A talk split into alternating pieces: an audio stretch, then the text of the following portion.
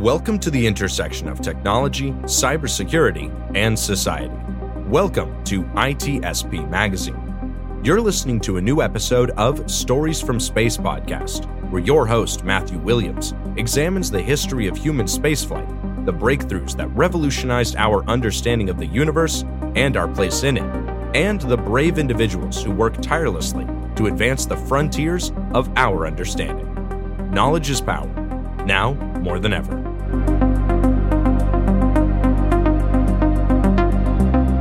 The authors acknowledge that this podcast was recorded on the traditional unceded lands of the Lekwungen peoples. Welcome back to Stories from Space. I am your host, Matt Williams. Today, I wanted to get into the subject of extrasolar planet research and the search for life in our universe, otherwise known as astrobiology. This field has become increasingly relevant in recent years. With over 5,000 exoplanets now on record, scientists are beginning to make a transition away from the whole discovery process and are getting into exoplanet characterization. And what that means is we're beginning to move from indirect methods of confirming whether or not exoplanets exist and whether or not they could be habitable into more direct methods. In the coming years, these studies are going to benefit greatly from telescopes like James Webb and ground based telescopes that are going to have larger mirrors and more sophisticated optics and instruments. So, this raises the question how exactly do we determine planetary habitability? How do we determine in the future if, in fact, there's any indications of life on a planet? It's one thing to say a planet is potentially habitable based on how it orbits the sun it's another thing entirely to say that in fact we have detected signs of life there. And when referring to the possibility of life, scientists are basically looking for what is known as biosignatures, which is to say, the chemical indications of life or processes that we associate with life. Now, before we get into what scientists consider to be examples of biosignatures, there is the question of what are the current methods, which are still largely indirect, for confirming the existence of planets around other stars. Now, as we explored in a previous episode, which was dedicated to exoplanet research, the study of exoplanets has exploded in recent years. In 1992, the very first confirmation of a planet beyond the solar system happened in 1992. But within the last decade and a half, that number has exceeded 5,000. Now, the reason for this had to do largely with the development of space telescopes, in particular the Kepler Space Telescope, as well as Hubble and the Transiting Exoplanet Survey Satellite, or TESS. And the process of discovery, it hasn't slowed down one bit since Kepler's retirement. In fact, it is now getting into overdrive. As I said, it's officially making the transition away from simply spotting planets in distant solar systems, and it's gotten into characterizing them, which is to say, determining their characteristics of their atmosphere and surface and what conditions are actually like on those planets. And as we also explored in this previous episode, the most popular method for detecting exoplanets to date have been the transit method, where you are monitoring distant suns for periodic dips in brightness, which could indicate the presence of planets passing in front of the star, or the radial velocity method, where you monitor distant stars for signs of wobble in their orbit, which indicate that there are massive objects pulling on that star, in other words, a system of planets. Now, these two methods are both very good at determining both the presence of planets and in combination, they're very good at determining the size of a planet, its orbital period, its distance from its star, and just how massive it is. And from those methods and a handful of others, scientists have been able to say that, well, this star orbits its sun at the following distance. It is tidally locked, meaning that it has one side facing the sun at all times, or it's far enough away that it's able to make full rotations and it would be receiving roughly this much radiation from its sun, which, if in fact there is an atmosphere and possibly a magnetic field, would indicate that yes, water could remain in a stable form, liquid form, on its surface, thus making it potentially habitable. And yes, this region in which a planet could orbit and maintain liquid water on its surface is known as the circumsolar habitable zone, or the habitable zone for short, or the Goldilocks zone, where conditions are just right. But with telescopes like the James Webb and the upcoming Nancy Grace Roman Space Telescope, and ground based observatories like the Extremely Large Telescope, the Giant Magellan Telescope, the 30 meter telescope, now, in the case of the ground based telescopes, they're going to have these 30 meter wide mirrors, plus adaptive optics and coronagraphs and filters and spectrometers.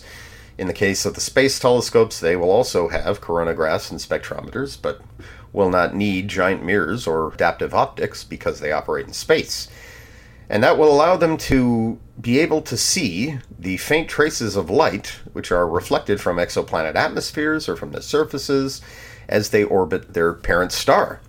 And this is where the coronagraphs come in. They will block out the interference, the light interference from the star itself. Using the advanced spectrometers, they're able to see the telltale indications of chemical signatures. Basically, the way light is absorbed by an atmosphere and radiated is directly attributable to the presence of certain chemical elements. So, when that information is available, astrobiologists will be looking for what they see as the telltale signs of life. And using Earth as a template, right now, astrobiologists are looking for things like hydrogen and oxygen, which are the chemical indicators of water. And this is in keeping with the whole follow the water method, which is to say that water is an indication of life because, as we know from Earth, it is the one solvent in which life can flourish and emerge, and it's also an element that all life depends upon. By the same token, they're also looking for methane and ammonia, which are also associated with organic processes. In the case of ammonia, it is a nitrogen waste that's produced by aquatic organisms largely, and it's also a major contributor to plant growth. Methane gas, meanwhile, is emitted as a result of organic decay. When organic matter or living creatures die, it is a natural byproduct. It's produced by several animals, their digestion cycle, such as cows. And it's also associated with, on Earth, landfills. So the presence of methane in the atmosphere would indicate that a lot of biological processes are going on there. In addition, there's carbon dioxide and oxygen both of which are very much associated with organic life here on Earth.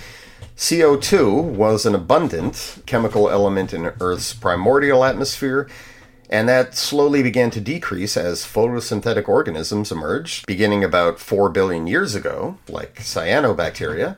And they relied on photosynthesis in order to process CO2, and they emitted oxygen gas as a waste product until the Great Oxidation Event, which occurred roughly two and a half billion years ago. And at this point, more complex life forms, like terrestrial organisms, began to emerge that were dependent on oxygen. And this has continued to this day, where all complex terrestrial life forms and aquatic life forms are dependent upon oxygen. And this includes oxygen that is dissolved in water, and also oxygen gas that's floating around in the atmosphere. And conversely, we emit carbon dioxide as a waste product. So CO2 and oxygen gas are considered very important biosignatures. And as a greenhouse gas, CO2 is also considered a very important climate stabilizer. So it helps ensure consistent, or at least relatively consistent temperatures over time, in spite of the fact that the planet may experience changes in its axial tilt or in its orbit that would cause temperatures to change on surface. And there's also volcanic hydrogen. It's not so much the hydrogen itself, but the presence of volcanic activity. Hydrogen can also be a greenhouse gas and lead to warmer temperatures. But volcanic activity and plate tectonics are considered vital to the evolution of life here on Earth. Certainly, life as we know it has in part been dependent upon the presence of tectonic plates and their movement across the planet, which is constantly leading to surface renewal, it's leading to volcanic eruptions, it's leading to the enrichment of soils around volcanoes, and fissures on the ocean floor and hydrothermal vents, which are also vital to life and are considered to be where life emerged first on planet Earth. And another method that is going to become very, very invaluable in coming years consists of looking for signs of photosynthesis on a planet. Because if you can examine light from reflected from the surface of a planet through spectrometers in considerable detail, you can actually see detections of green vegetation and purple vegetation and the photosynthesis that drives them. Now, this is based on decades worth of Earth observation and it relies on what's known as the vegetation red edge. And this refers to how green plants on our planet will absorb red and yellow light while reflecting green light. This gives them their appearance. It also they also emit infrared energy at the same time, and this is something you can see from orbit simply by looking at the proper spectrums of light, looking for green wavelengths and infrared wavelengths. And the same is true of retinol based photosynthesis, which is what leads to purple plants and also photosynthetic bacteria that, that are also colored purple. Retinol is what gives them the color, and they too absorb light in specific wavelengths. In this type of photosynthesis, light is absorbed in the yellow and green part of the spectrum and is then radiated at the purple end of the spectrum along with infrared heat. So, by looking for these specific signatures of light on the surface of a planet, scientists would be able to map vegetation on exoplanets the same way they do on Earth. And this would not only confirm the existence of life on other planets, but it would show that complex life has been evolving there and it might also give rise to the detection of other life forms. Now, you may be wondering at this point, what's the catch, or what are the limitations here? And you may have noticed that throughout all the biosignatures that I mentioned and how we look for them, they all come back to one simple thing. These are all based on life as we know it, which is to say, life here on Earth. And this has always been the paradigm and or paradox of astrobiology and also certainly in the search for extraterrestrial intelligence. It's that we only know of one planet in the entire universe right now where life is supported and where life is able to thrive and replenish itself, and that's Earth. And its particular life forms, and that includes us, these are the only real exemplars we have. So, using Earth and the evolution of life on it this is what informs the search for life out there in the cosmos. And of course, critics would say that, well, this, this is only life as we know it. This is a narrow focus. We're confined to looking for water. We're confined to looking for oxygen and nitrogen and a few other chemical substances and evidence of photosynthesis. How do we know that life won't take other forms? That it won't be entirely exotic compared to life here on Earth? And therein lies the paradox. We don't know that at all. Which is why we're confined to looking for life as we know it because we really don't know of any other chemical basis or chemical regiments under which life could exist. We have theories, and we certainly mean to test those theories in the coming years. For starters, there is the popular notion that life could be silicon based. And this is something that's been around for decades. It's been explored both as a matter of scientific inquiry and theory, and it's also brought up repeatedly in science fiction for that exact reason. Scientists have considered the possibility that life in our universe might use silicon as a base element rather than, in our case here on Earth, carbon. And this is not without merit because, as we know, Silicon is the eighth most common element in the universe, and we see it everywhere. It's the basis of silicate minerals, which make up the Earth's crust and all rocky planets, and it's also found in great concentrations throughout the asteroid belt. It is a major component also in the gas giants, where it is speculated that even gas giants have a rocky interior and a metallic core. So we know it's in abundance everywhere. So the idea that it could be uh, the chemical basis for life has been explored. And looking at the solar system, again, Saturn's largest moon, Titan, scientists have been very preoccupied with its environment because, in spite of being very, very cold, the moon has a very dense nitrogen atmosphere. It is rich with organic molecules like methane. In fact, Titan has a methane cycle which is pretty much identical to Earth's water cycle. Methane is a solvent like water, And on Titan, it exists in liquid form, in the forms of great methane lakes across the surface. It exists in its gaseous form in the atmosphere, and it experiences precipitation and rains down onto the surface there. And not only that, but scientists have noted, thanks to the Cassini-Huygens mission, that the surface of Titan is a very, very rich prebiotic environment with all kinds of organic molecules and organic chemistry going on. And this has led to speculation that maybe, just maybe, there could even be life down there.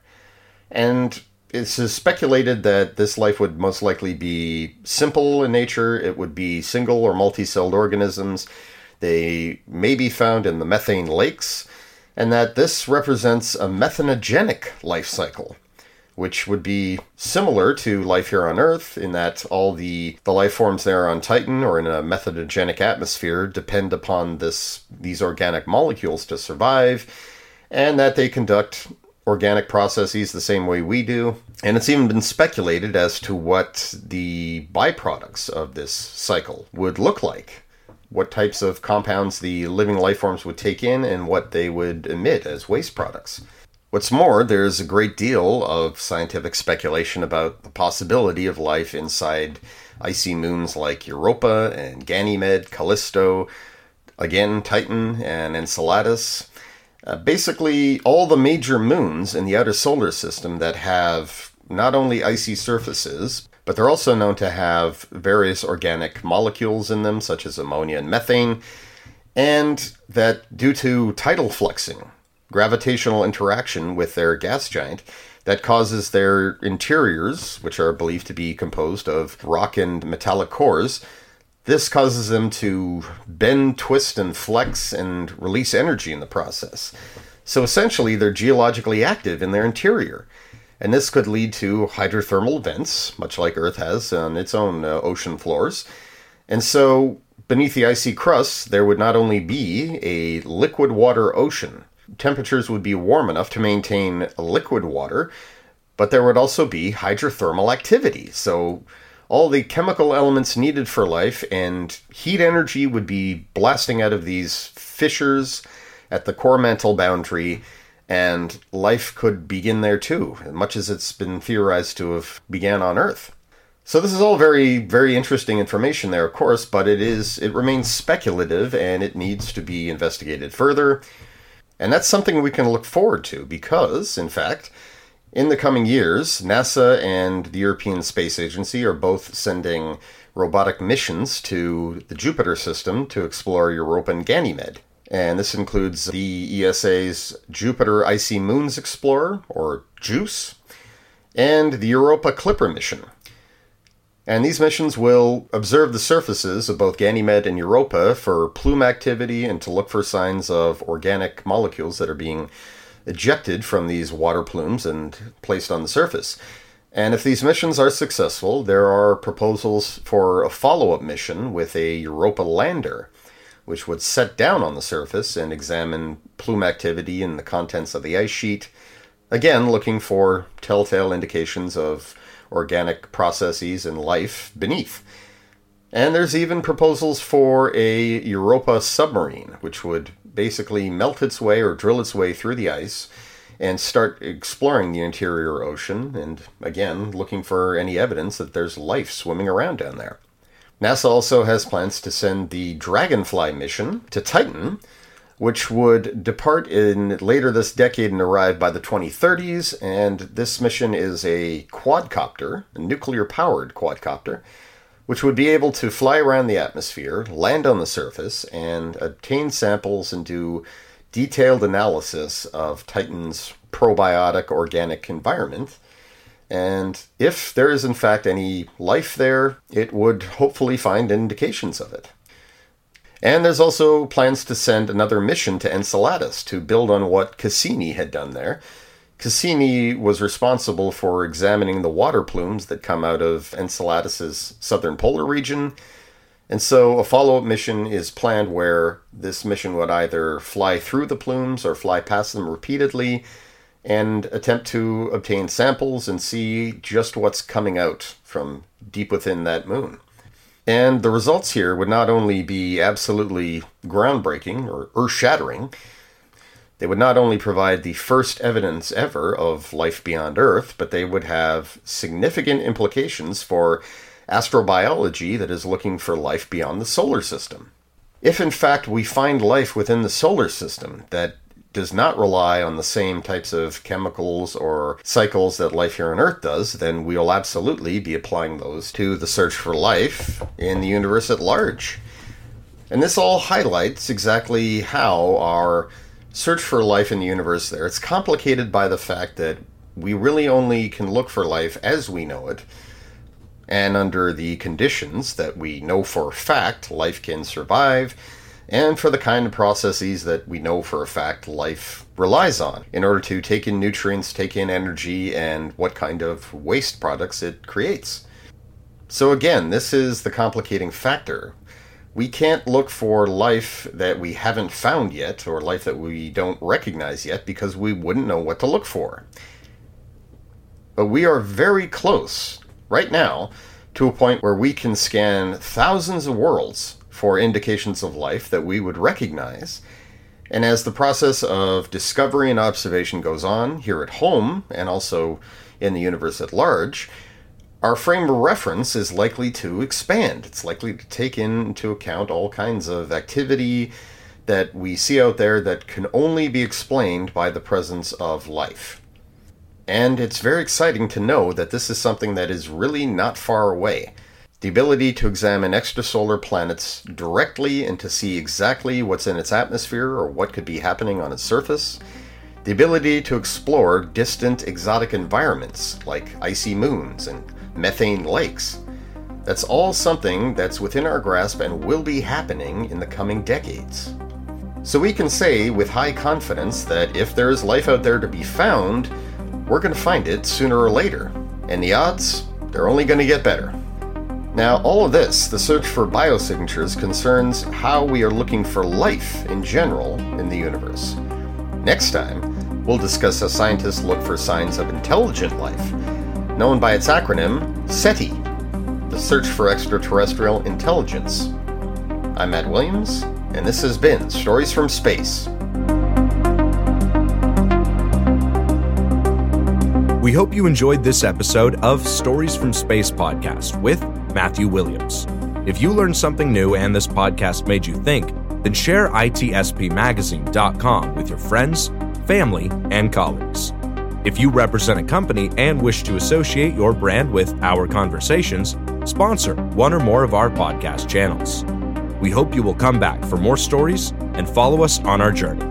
You can always find us at the intersection of technology, cybersecurity, and society.